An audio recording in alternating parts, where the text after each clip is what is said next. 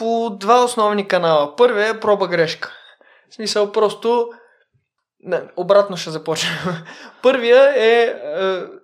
Харесва ми да чета за опита, за експириенса на други хора. Тоест, харесвам си някой, който смятам, че има какво да науча от него, че се готви добре, без значение от нивото. Е, в смисъл, опитал съм за съвети хора, деца са много по-бавни или по-малко трениращи от мен.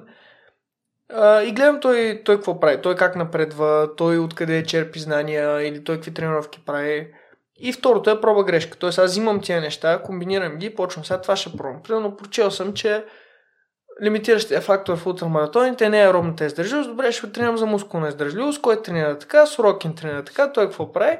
И почвам така да определям някаква по-обща цел, какво искам да постигна и после гледам в нашата сфера хората, които се правят добре, как го правят.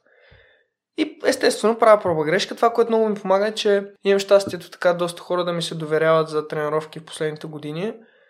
Аз, за жалост, на повечето все още отказвам, защото физически нямам време, но обикновено имаме ни между 8 и 10 човека, които сериозно трениращи. И предимството да ги имам тия хора е, че имам още 8 или 10 опита, които няма нужда аз да си чупа главата. И обикновено какво става? Аз чета за нещо или нещо ми харесва имплементирам го в следващия блок, т.е. правя го, виждам има ли ефект, няма ли. Ако има ефект, не само че аз продължавам да го правя, ами почвам да го пускам на хората, които, на които аз помагам. Като естествено на най-опитните първо.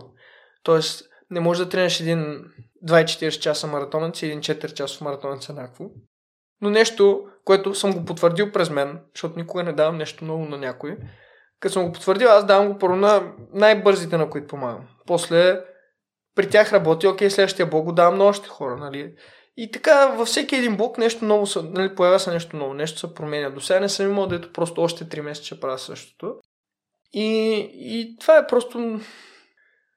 Чета го, виждам примера, после работи при мен, после работи при други хора и тогава имам самочувствието, че окей, това може би е така. Сега дали е оптимално, не знам. Аз затова и не обичам думата треньор, защото според мен, за да си треньор, за да си наистина да имаш самочувствието, че можеш да тренираш някой, ти трябва да имаш не само опит, ами и много знания и тия знания, за жалост, много трудно можеш да си ги набавиш, просто то не е да минеш някакъв курс и да разбереш това работи така, това работи или как си.